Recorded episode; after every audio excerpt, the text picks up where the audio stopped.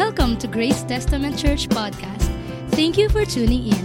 We hope that you will be transformed and inspired by this message.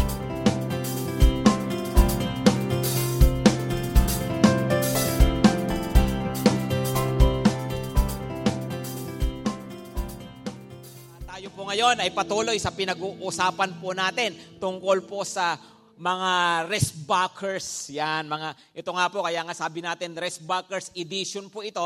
Ito po yung mga sikat na mga restbackers po sa Bible. Ano, at gusto ko pong pag-usapan natin, isa pa sa kanila, ano ho, ay itong si Jonah. Siyempre, no? At kung familiar po kayo sa kwentong to, matinding resbakan ho talaga ito, no?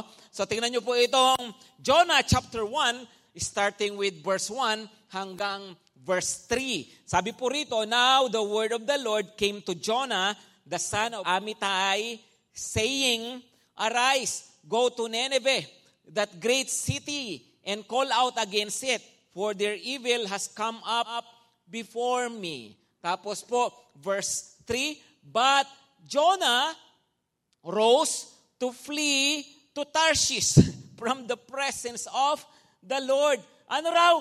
Sabi ng Panginoon kay Jonah, Jonah, go to Nineveh. Sabi niya, never. Sabi sa iyo, Lord, sabi sa iyo ng Lord, go to India. Sabi mo, hindi. Ano yan, no? Alam niyo po, kung mayroong runaway bride, sabi nga nila, mayroon din pong runaway prophet. Alam niyo ba, ang pangalan Jonah, ang ibig sabihin ay dove, kalapati, no? Ayun nga, kalapati, kaya nga lumipad. Ano? So, kasi sabi ho rito, Jonah rose to flee to Tarshish. No, inutusan ng Panginoon, punta ka sa Nineveh. Kasi sobrang makasalanan ng mga tao doon, mangaral ka doon, or, or else, hahatulan ko na sila. Sa, sa, alam niyo kung anong ginawa ni Jonah? Papuntang east po yung Nineveh. Alam niyo po kung saan siya pumunta? Papuntang west. Yun po papuntang Tarshish. Bakit po? Eh, yun nga po, tinatakasan niya no, yung tawag ng Panginoon sa kanya. Okay? So pag-usapan natin ngayon, rest back from fleeing. Yeah, yung mga puganti dyan. Ano, yung mga fugitives, yung mga tumatakas, yung mga tinatakbuhan, yung mga yung panawagan ng Panginoon, yung calling po ng Panginoon. Of course, we are called by God to the ministry. No? Tama po, na maglingkod tayo sa, sa Panginoon, yung pagsisel group natin, maganyan, pagdi-disciple natin, mga, mga calling po yan, ha? Huwag po nating takasan, ha? We are called by God to do missions, pwedeng pwedeng local missions dito lang sa Pilipinas, pwede rin pong foreign, kagaya po ng pinapagawa kay Jonah, punta ka sa ibang bansa. Sabi ng Panginoon, no?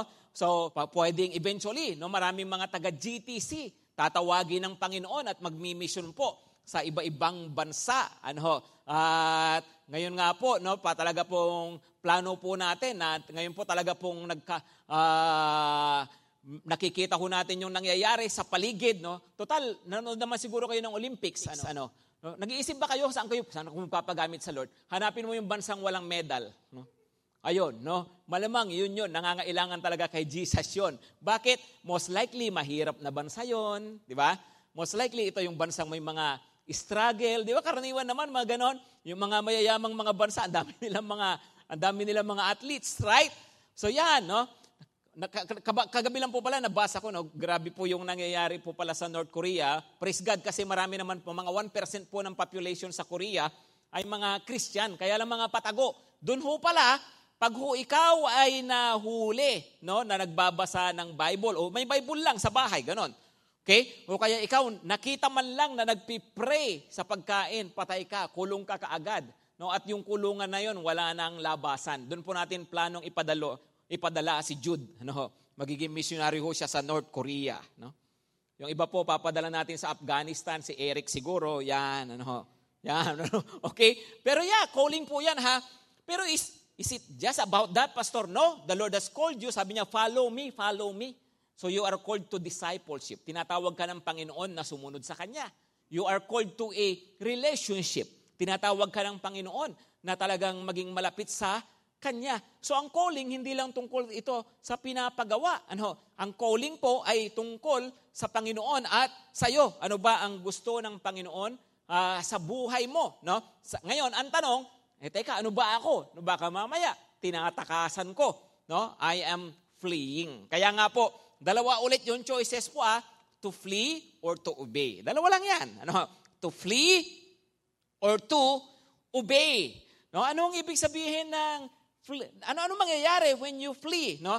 Pa, alam niyo po, pag tinatakasan natin, yun pong panawagan po ng Panginoon sa atin, alam niyo po kung ano mangyayari, tingnan niyo po yung Jonah 1 verse 3. Jonah 1 verse 3. Sabi po, balikan lang po natin dito. Ano? So, uh, sabi po rito uli, But Jonah rose flee to Tarshish from the presence of the Lord. He went down to Joppa and found a ship going to Tarshish. No? So he paid the fare and went down into it to go down to go with them to Tarshish, away from the presence of the Lord. Take, take note, ilang beses binanggit yung salitang Tarshish, ilang beses din pong binanggit yung salitang away from the presence of the Lord. From the presence of the Lord. Alam mo kapatid, when you flee, pag may tinatakasan ka, sa totoo lang, you are going away from the Lord. No? You are going away from the Lord. No, makikita nyo po rito, no? Ano raw? Sabi ng Panginoon, Jonah, punta ka sa Nineveh. Anong ginawa ni Jonah? No? Tingnan niyo po ulit yung verse. Saan daw po siya nagpunta? He went down, no? Pumunta siya saan? Sa Jowa, no? Jowa ba? Hindi po Jopa, no? Jopa pala, no? Alam mo kapatid, sa totoo lang, no? Uh, minsan, di, di ba sa totoo lang, no? Nagpunta siya sa, mula sa pagkatawag sa kanyang Lord, punta siya ng Jopa, pagkatapos, ano, yung Jopa na yon magdadala sa kanya sa Tarshish away from the presence of the Lord. No? Minsan din natin intensyon eh, di ba? Hindi, hanggang Jopa lang naman ako eh. No? Hindi, ano lang, jowa-jowa lang muna ako. No? Hindi, papa-papa lang muna. No? Yung jowa, saka, ayun, jopa, jowa, saka papa kasi yon no? Okay, pwede rin jowa, saka tropa. No? Pwede rin, no? Hindi, ano lang muna ako, no? Uh, tropa-tropa lang muna ako, no? Pero hindi mo na mamalayan, yung ginagawa mo pa lang yan, doon ka lang, akala mo hanggang jowa ka, hanggang jopa ka lang, yung pala mauuwi ka sa Tarshish. No? Yung pa, hindi mo sinasadya. Pwede, no? Pero ang patutunguhan pala niyan ay papunta away from the presence of the Lord, no? Kaya nga naman, 'di ba? Yung iba, yung ba uh, hindi ganito lang muna, no? Hindi ko naman intention 'yan, no?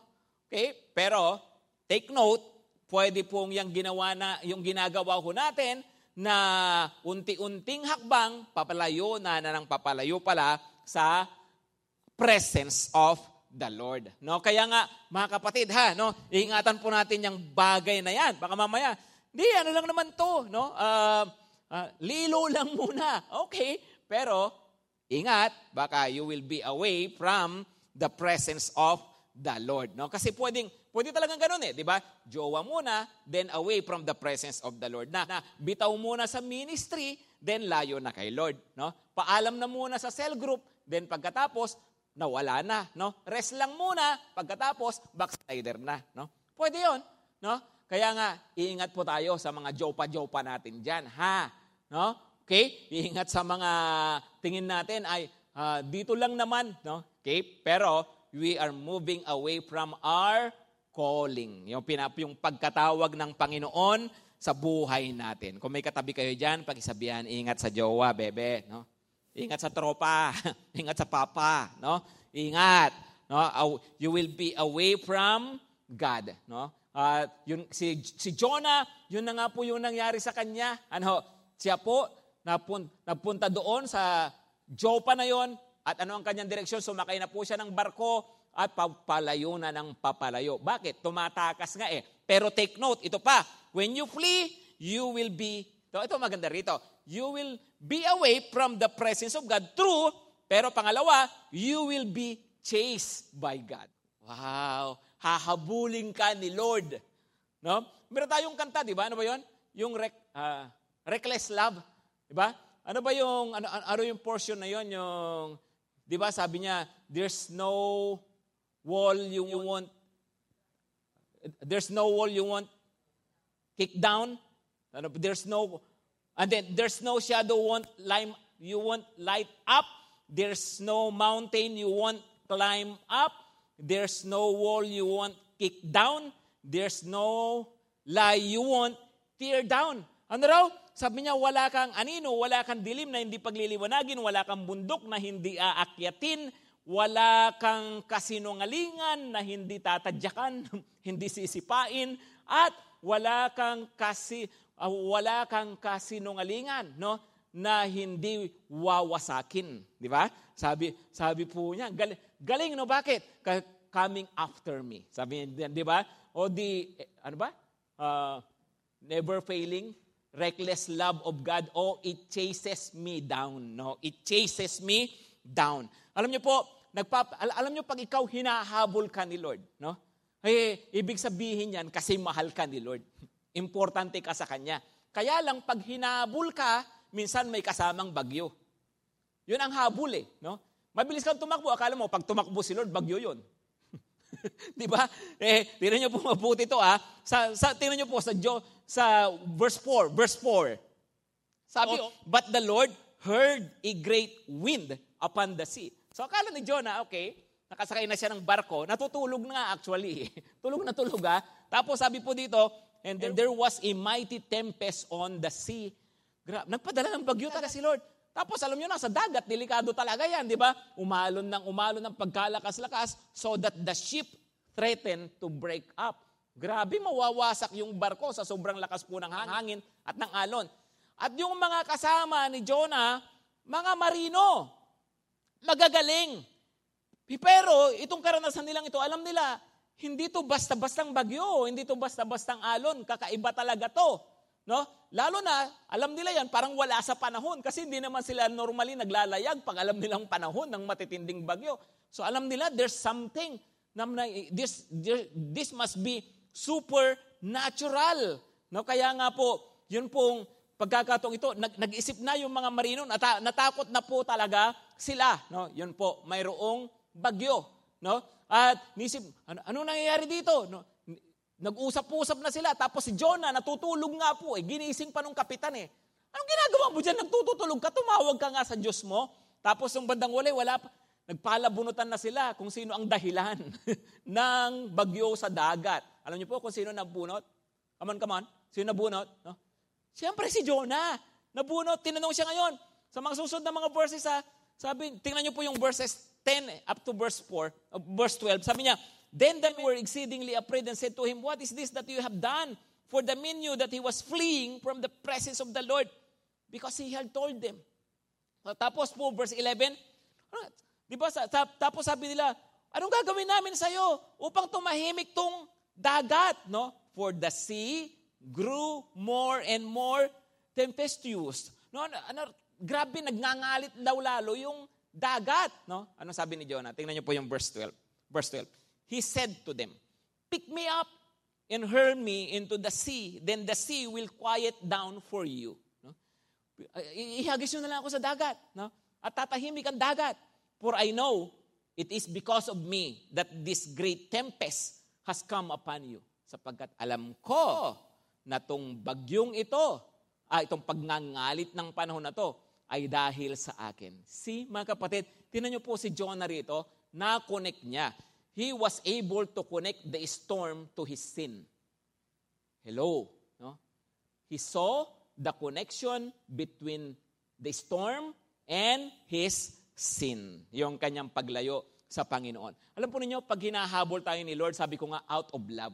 Ano yung may kasamang bagyo ho talaga eh. Ngayon, ang kinakailangan nating ma-realize, itong nararanasan ko to, itong bagyong ito, tika anong sinasabi ni Lord? Meron bang, mukhang baka mayroong kasalanan no, na sinasabi sa akin ng Panginoon. Baka mayroon akong mga pagsuway na, pinapa, na kinakalabit ako ng Diyos. Pero bago ko po ituloy yan, mga kapatid, ha, huwag naman po ninyong isipin na kapag may nangyaring masama sa atin o hindi maganda o ayaw natin, isip natin agad, nagkasala na ako. O kaya yung kapatid mo, kapatid, ka-churchmate natin, pag may masamang nangyari, ay makasalanan yan. No? Ganun tayo agad. Ha? Hindi po, hindi po ganun yon. At the end of the day, it's between you and the Lord. No, alam mo kung kumusta ka, kumusta yung buhay mo, kumusta ka sa relasyon mo sa Panginoon, sa pagsunod mo sa Kanya. Kung alam mo something's wrong, then maybe may sinasabi si Lord. You must able to see the connection between the storm and your hard eh, eh, experiences, your difficulties. Yan maganda po yan. Ano? Kasi po yung iba, pambihira, bugbog sarado na, hindi pa rin nila makonect. Diba, grabe talaga. No? As in, mama, talagang, uh, sama na na, na mangyayari sa buhay. Hindi pa rin makunik, hindi pa rin maisip, hinahabol ako ni Lord. hinahabol ako ni Lord, no? Uh, yung malakas na hangin na yan, mukhang ano, paparating si Lord, no? Naapakan na lahat ni Lord. di ba? Dahil sa kahabol, di pa rin niya makonect, no? Come on, see the connection, mga kapatid. Alam niyo, sa totoo lang po, yung bagyong yan, parang galit. Yeah, parang ga- galit si Lord, no? Uh, pinaparusahan si Jonah, no? Pwede, pero alam niyo po, higit sa lahat, dulot pa rin yan ng kabaitan ng Diyos kay Jonah. Yung unfailing love. No, hindi ka papayagan, no? Nawawala ka, napapalayo ka, hahabulin ka ni Lord. Pag ikaw talagang sa Kanya, hahabulin ka ni Lord. No? May gagawin si Lord. Kaya kung ako sa iyo, magpaabot ka na. No? Kung ako sa iyo, kinakausap ka, makinig ka na. No? Kasi baka, hindi, baka mamaya ngayon hangin pa lang. No? Baka mamaya maging, maging bagyo na. Baka mamaya hindi lang bagyo. No? Uh, kaya nga po, no, the Lord loves us. No? Na, okay, we are moving away from the presence of the Lord because the Lord loves us, hahabulin ka niya. Di ba? At pag hinabol ka niya, please, kapatid, hindi mo makikita, hindi, maaring hindi mo marinig si Lord ng diretsahan, hindi mo makikita si Lord. Pero tingnan mo naman yung sitwasyon mo. Makinig ka sa nangyayari. No? Sa mga sinasabi ng Panginoon sa mga takbo ng buhay. No? Because maybe, out of His love, God is chasing you. Okay? So, yan. Pag nagahabol si Lord. Okay? Ngayon, ano pong, yun po yung nangyayari when we choose to flee. Pero we can choose to obey even after we have fled. No? Y- yun naman po ang maganda ho dyan. Yun po itong sumunod na pangyayari. Inihagi si Jonah sa dagat. Alam niyo nangyari? Jonah 1.17. Jonah 1 verse 17. And the Lord appointed a great fish to swallow up Jonah. Wow! Alam nyo, ini pagkahagi sa dagat, siyempre malulunod yun eh. Di ba? Alam nyo ang ginawa na, ala, ala, come on, anong ginawa? Come on, anong nangyari? Come on, kinain ng isda si Jonah. No? Amen? Hindi po, hindi kinain ha. No? Kasi po pag ginain, ibig sabihin nginuya. No? Tapos iniluwa, ano na siya, tad-tad na siya. No? Hindi ho, no? Nilunok lang daw swallow kasi yung iba kinain ng isda, no? No? Uh, nilunok, no? Anong isda 'yan, no? Pwedeng galunggong siguro, no? Uh, dilis. Well, pwedeng balyena, 'yun ang may kakayahan. Alam niyo po, mayroong mga studies, actually may mga experiences daw, may mga records, na mayroong mga talagang nakal- nalunok. Kasi di ba po yung, Possible kasi talaga balyena eh, no? Kasi yung balyena, 'di ba, pag kumukuha silang pagkain nila, hindi naman para kagatin talaga eh, tama? Higop lang talaga eh, diretso eh, parang may kasama naman sabaw kasi noon eh, no? Mahilig sila sa sinabawan eh. So, so kasama 'yon, no? So kaya hindi nakakagat, diretso lang at mayroon daw kasi nga 'di ba ang balyena ano rin po 'yan, pupunta sa ibabaw. So mayroon din pwedeng uh, mayroon pwedeng hangin din pa rin pala sa loob ng tiyan. At actually, ayon nga po sa mga, may mga na-report nga po dati na may nakaranas ng ganyan, paglabas nga lang daw yung kanilang mga balat ay medyo parang nalap, nalapnos kasi nga may acid yan eh, di ba yung panunaw. Kaya may mga ganun daw po na mga mga nakaranasan din po yung iba, no? Pero ano, kung ano man po yan, basta ang importante po rito, hindi lang po natural na preservation yan. The Lord has supernaturally preserved Jonah. Doon po sa tiyan ng isda na iyan. No? At doon po sa tiyan ng isda, ayan. Ano po nangyari? Doon po siya rumesbak. Wow. No? Tingnan niyo po ang kasunod na pangyayari. Uh, chapter 2 na. Last verse po kasi ng chapter 1, yung 17. Sabi po rito, Then Jonah prayed to the Lord his God from the belly of the fish. No? I called out to the Lord out of my distress and He answered me. Out of the belly of Sheol I cried and you heard my voice. O nung andun na po siya sa tiyan ng, ng isda, no? Alam niyo, what, kung anong ginawa ni Jonah, nag-journal siya. No? May kasama kasing pusit. Kinuha niya yung tinta ng pusit. No? Tapos sino pina, pinagsusulat niya. No? Okay, pero alam niyo po, nung andun na ho siya sa tiyan, doon po siya mas, uh, siyempre, tatlong araw ka nga naman eh, ah, na, na andun ka sa loob na, siyempre napakadilim po noon. Ano, pero doon po, po, doon po siya nag-umpisa po na talagang tumawag sa Panginoon. Ano? Actually, kung babasahin niyo po yung chapter 2, makikita niyo po rito, sinasalaysay niya Yun po kung ano po yung karanasan niya. So po, ang pagbagsak po niya sa tubig, dumiretso pa ho siya kasi sabi niya na ano pa ho siya sa mga, na punta pa ho siya sa flooring ng dagat, no? na, na sumabit, sumabit-sabit pa siya sa mga seaweeds, mga ganon, ano? hanggang po sa nung mamatay na matay na siguro siya, saka nagpadala ng isda si Lord. No? Yun po ang sinasalaysay ho niya dyan. Pero that time, ayun nga po, no, nag-umpisa na po si Jonah na nakakapag-isip at sabi niya, no, susunod na ako, no? Okay, obey. Pag sabi ng malakas, obey. When you obey, no, alam nyo, magdesisyon ka to obey wherever you are. Kahit asang ka, no? Kahit asang ka, magdesisyon ka na sumunod.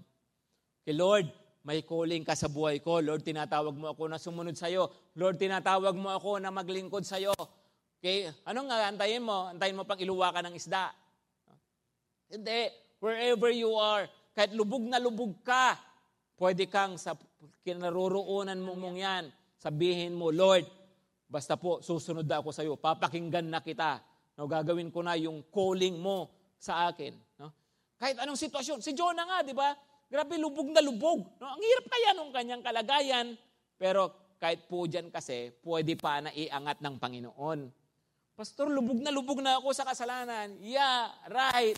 Pero kaya kang iangat ng Panginoon dyan. Just decide wherever you are. Huwag mo antay yung gumanda pa ang pag maganda na ang sitwasyon. Pag maayos na lahat, ayusin ko muna buhay ko, Pastor. Hello, hindi mo maaayos.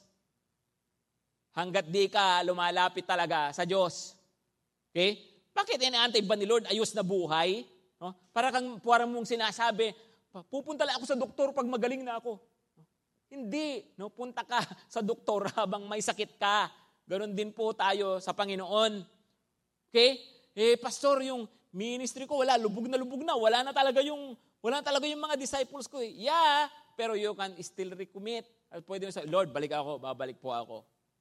Lord, eh, ganito na yung sitwasyon ng buhay ko. No? Kahit ano pa yan, basta, no? mag-decide ka, wherever you are, you can still choose to obey. No? Choose to obey. Ganun ang ginawa ni Jonah, ha? Kahit po sa tiyan ng isda mismo. Okay? Pangalawa po, na, dapat po na mangyari kapag po tayo nag-obey, when we choose to obey, no? choose to obey however you feel. Choose to obey wherever you are. Sabi ko po, number two, choose to obey however you feel. Tignan niyo po muna ito. Chapter 3, verse 1 to 4. Chapter 3, verse 1 to 4. Ang sabi? Then the word of the Lord came to Jonah the second time, saying, Arise, go to Nineveh, that great city, and call out against it the message that I tell you. No? So Jonah arose and went to Nineveh according to the word of the Lord. Now Nineveh was an exceedingly great city, three days journey in breadth. Jonah began to go into the city, going a day's journey, and he called out, Yet 40 days, and Nineveh shall be overthrown. Alam niyo po, yung panawagan ng Panginoon, hindi nagbabago. When the Lord calls you, tinabi niya sa iyo, anak, no? Uh, sumunod ka sa akin. Be my disciple. Be my genuine, serious follower. Hindi magbabago yan. No? So, kung, yun ang maganda kay Lord. Di ba? Laging mayroon ka second chance. Nagpil ako eh. Pero sim pa rin ang pinapagawa ng Panginoon. No? Anak, gusto ko maglingkod ka sa akin. Pastor mo, hindi na ako karapat dapat. Yeah, pero the Lord gives you the second chance, gives you a second chance. Pwede ka pa rin maglingkod sa Panginoon. Di ba? Yan, po yung panawagan po ng Panginoon. So pansinin nyo, si Jonah, sabi niya, pagkatapos ng lahat ng pangyayaring ito, pagkatapos siyang pinahirapan, actually, yung sarili niya, sabi ng Panginoon, go to Nineveh. Di ba? Same. No? Ito naman si Jonah, sumunod. No? Pansinin niyo po ah, pagsunod ni Jonah ha. No? Sumunod siya. Pero alam niyo ba, sumunod siya, masama ang loob. Tingnan niyo po ah, yung panawa, basahin niyo po yung verse 4. Ano ang kanyang ano? Ano po yung kanyang message? 'Di ba? Sa loob ng 40 days, ang Nineveh ay wawasakin, no? Ganun lang. May sinabi pa siyang repent. Repent. No? May sinabi siyang ganon? Wala. alam niyo po kung bakit? Sa totoo, in the first place, alam niyo, bakit po ba ayaw ni Jonah na pumunta sa Nineveh? No, kasi po, ito po ang pinag-aagrihan ng karamihan ng mga scholars kasi nga po si Jonah ayaw niyang maligtas ang Nineveh. galit siya sa Nineveh. Gusto niya talaga hatulan sila ni Lord. Lord, pupunta ako dyan, sobrang sama ng mga yan. Sila nga nagpahirap sa Israel. Malupit po ang mga sundalo ng Nineveh. Ito po yung mga ihahagis ang bata, sasaluhin ng sibat. Yung mga ganon. Ano, yung buntis, hihiwain yung tiyan. No? Ganon po yung mga... Malupit po ang mga, mga taga Nineveh. Ang dami nilang pinahirapang mga bansa nung panahon ng kanilang kalakasan, kasama na po ang Israel po dyan. Kaya nga po, itong si Jonah, Natural galit, no? Wala siyang compassion sa mga taong ito. Gusto niya talaga, as in, wasakin talaga sila ni Lord. Kaya nung pagdating po doon, sige, sabi ni Lord eh, sumunod ako eh, no? Sabi ni Lord, ipangaral ko raw, no? Na sabihan ko raw sila. Sinabi nga niya, pero hindi siya nag-offer ng solusyon. Tama? Hindi po siya nag-offer ng solusyon. Pero alam po ninyo, grabe ho yung ginawa ho ng Panginoon po dyan sa kabila ng ganong damdamin ni Jonah. So ibig pong sabihin, si Jonah, sumunod naman. No? Kaya lang, malayo yung kanyang damdamin. What I'm saying is, kapatid, choose to obey however you feel. Choose to obey however you feel. No, ay, siguro na ba, na pakinggan nyo na yung lumang-lumang kwento dati pa. No? 'Di ba sa mga sundalo mayroon sinasabing obey first before you complain. Mayroon daw isang sundalo kasama ng kanyang opisyal. Sabi, pumunta sila sa isang lugar, may dala silang yung ano, bazooka, no? Yung, ay, yung, natawag doon yung mortar, yung mga, boom, mga gano'n, di ba? O sige, target practice tayo, ha, no? Kikita mo yung puno na yon, no? Sige, patamaan mo yon. Boom! Tinamaan, aba, ang galing, sabi niya. O sige, sige, uh, nakikita mo yung bato na yon, no? Sige, patamaan mo. Ginan po niya, tapos boom! Gano'n naman, no? Boom! So, ba, ang galing nga. Kikita mo yung bahay na yon, no? Yan, pasabugin mo yon, no? Boom! No? Tap, sabog po ulit. Tapos mamaya, iyak po yung sundalo. Iyak, no? Ba't ka umiyak? Eh, sir, bahay ko yun eh, no? Eh, ba't di mo sinabi? Eh, di ba, sir, sabi nyo, obey first before you complain? No? Alam niyo po, sa totoo lang, mahalaga po yung obedience. There's blessing in obedience. Minsan po kasi inaantay natin na maging feel natin. Yung bang mag-agree lagi yung feelings mo. No, alam mo, ang, ang, alam mo ang obedience, obedience sa magulang, obedience sa teacher, obedience sa gobyerno, hindi kinakailangan na lagi nag-agree yung damdamin mo. You just have to obey. And there's blessing in obedience. No, natur- galit ka, natural, hindi ka maka, hindi mo feel magpatawad. Di ba? Pero makakabuti ba sa'yo pag magpatawad ka? Oo, no? Enjoy ka sa bisyo, enjoy ka sa kasalanan, nasarap na sarap ka. Eh natural, ayaw mong tigilan. Di ba? masaya ka sa kanya, kahit alam mong maling relasyon yan, no? eh natural, eh ayaw mong i-give up yan. No? So busy ka sa kung ano-ano, natural, hindi mo feel na mag-ministry, maglingkod. Eh, di ba? Nahihiya ka, kaya natural, ayaw mong mag-share ng gospel. Di ba? No? Parang, uh, pa, parang yung mga disciple mo, parang ayaw na. No? So parang natural, hindi mo feel na i-reach out pa sila. No? Natural, yun ang natural. No? Pero alam mo, ang sumusunod sa Panginoon, di kinakailangang uh, sa damdamin siya nakabase. No? Kasi ngayon, di ba, yung iba ang hinahanap kasi feelings eh. No? Alam mo, kapatid, huwag mong hanapin ang feelings. Importante, tama ang ginagawa mo. Susunod ang feelings. So, pisa parang tumututol ang feelings. Di ba? Eh, yung iba kasi, di ba, nag-church. No? Nung di nila maramdaman ang kanilang sarili sa church. Yung parang di ko na ma-feel ang sarili ko dito. Parang tinis lang kasi. Oh. oh di, tuloy-tuloy na, nawala na. Nag-sell sandali. No? Mas, hindi ko na maramdaman. Wala na yung dating damdamin. No? Ayun, tinigilan na rin talaga. No? Nag-lead ulit ng sell. Hindi na niya ma-feel yung sarili niya doon. No? O tapos, tinuloy-tuloy na. No? Alam nyo, mga kapatid, sa totoo lang ha, ang mga demonyo, kung di mapigilan ang kamay mo sa paggawa ng pinapagawa ni Lord, kung di mapigilan ang paa mo sa pagpunta sa pinapapuntahan sa iyo ng Diyos, no, feelings mo, pwede nilang pigilan. Yun ang totoo. No? At minsan, bakit napaka-powerful yon? No? Kasi pag feelings mo ang pinigilan, yung bang uh, pagpunta mo doon, parang wala lang, wala yung joy na hinahanap mo, wala yung, di ba, parang ang bland lang, no? o kaya parang, parang emotionally low ka pa rin, no?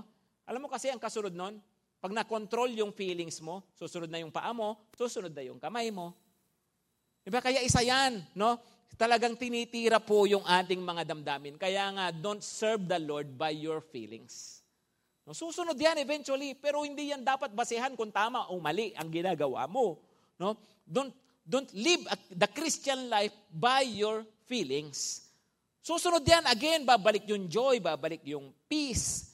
Pero, huwag mong, huwag mong i-expect din naman na agad-agad. No? Yung iba agad-agad. Pero yung iba, maaring hindi agad-agad. No? Ang importante, ginagawa mo yung tama. Marami kasi, nagpapadrive lang, pati relasyon nila sa Panginoon, nagpapadrive sila sa kanilang damdamin. Take a look at Jonah. Pagkatapos po niyan, anong nangyari?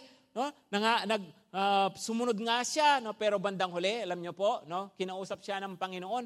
Kasi nung, al- alam niyo pa ginawa ni Jonah sa mga susunod na mga chapter? Pagkatapos niyang takutin yung mga tao, pagkatapos niyang nag-declare ng kapahamakan.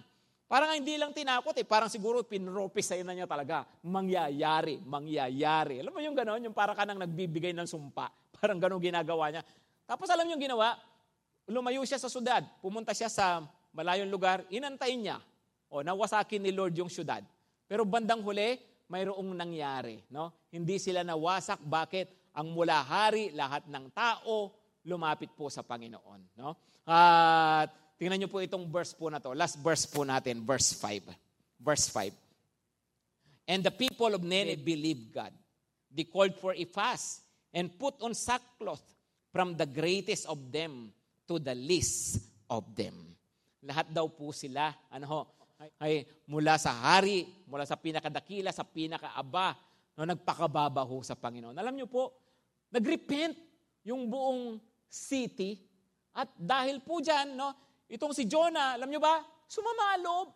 Yun na nga ba sinasabi ko sa iyo, Lord? Basahin nyo sa mga susunod na mga verses. Sabi, yun na nga sinasabi ko sa iyo, Lord eh. Kaya ayaw kong pumunta rito dahil alam kong mahabagin ka eh. No, hindi mo naman paparusahan yung mga yan pag nawarningan ko na sila eh. Ano sabi ng Panginoon? No, Jonah, no? Di mo naiintindihan. Diyan sa Nineveh na yan, mayroong mga 120,000 na mga bata dyan. Bata pa lang yun. No, sabi niya na hindi nila alam ang mabuti at masama. Tapos ha, ha, hahatulang ko sila ng, ng, ng ganon-ganon nang hindi ko sila binibigyan ng chance. No? Bandang huli, nilinaw ng Panginoon yung perspective ni Jonah. No? Alam niyo mga kapatid, no? sa totoo lang po, no? Minsan may mga, ang calling ng Panginoon. Ha? Sabi ko nga kanina, it could be yung yung personal na relasyon sa Kanya. Yung pagsunod mo sa Kanya. It could be yung ministry mo, yung paglilingkod mo sa Kanya. No? Minsan parang hindi pa natin feel. Minsan din natin makita po yung sarili po natin. Pero ito lagi ang titignan po natin. Yun pong ayon sa pagtingin po ng Panginoon. We should have that godly perspective and even eternal perspective.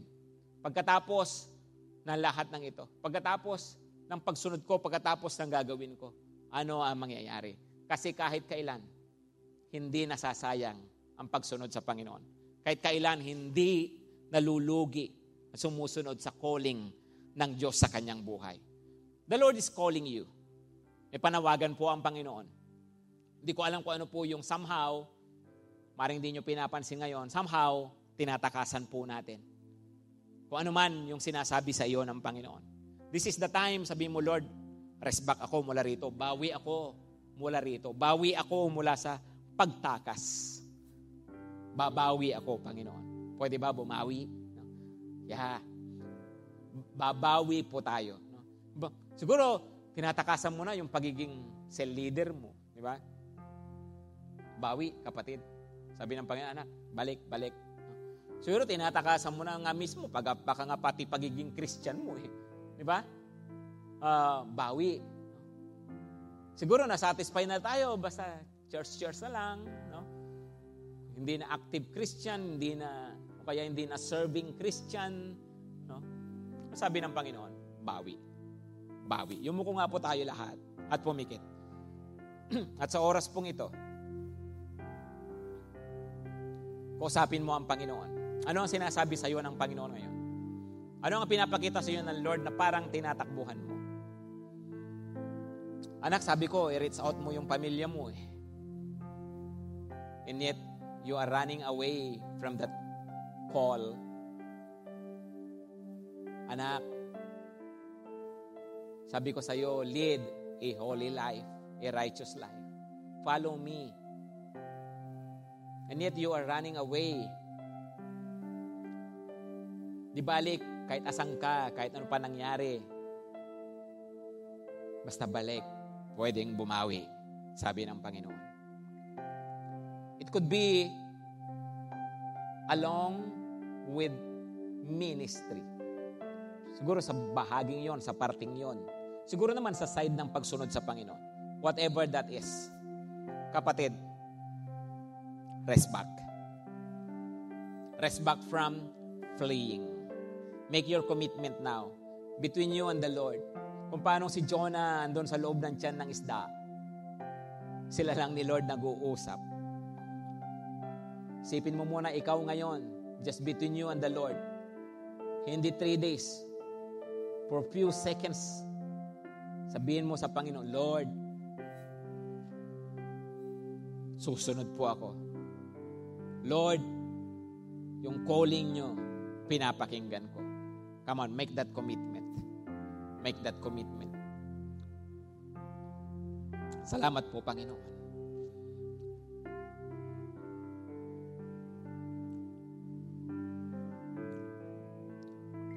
Aming Panginoong Diyos,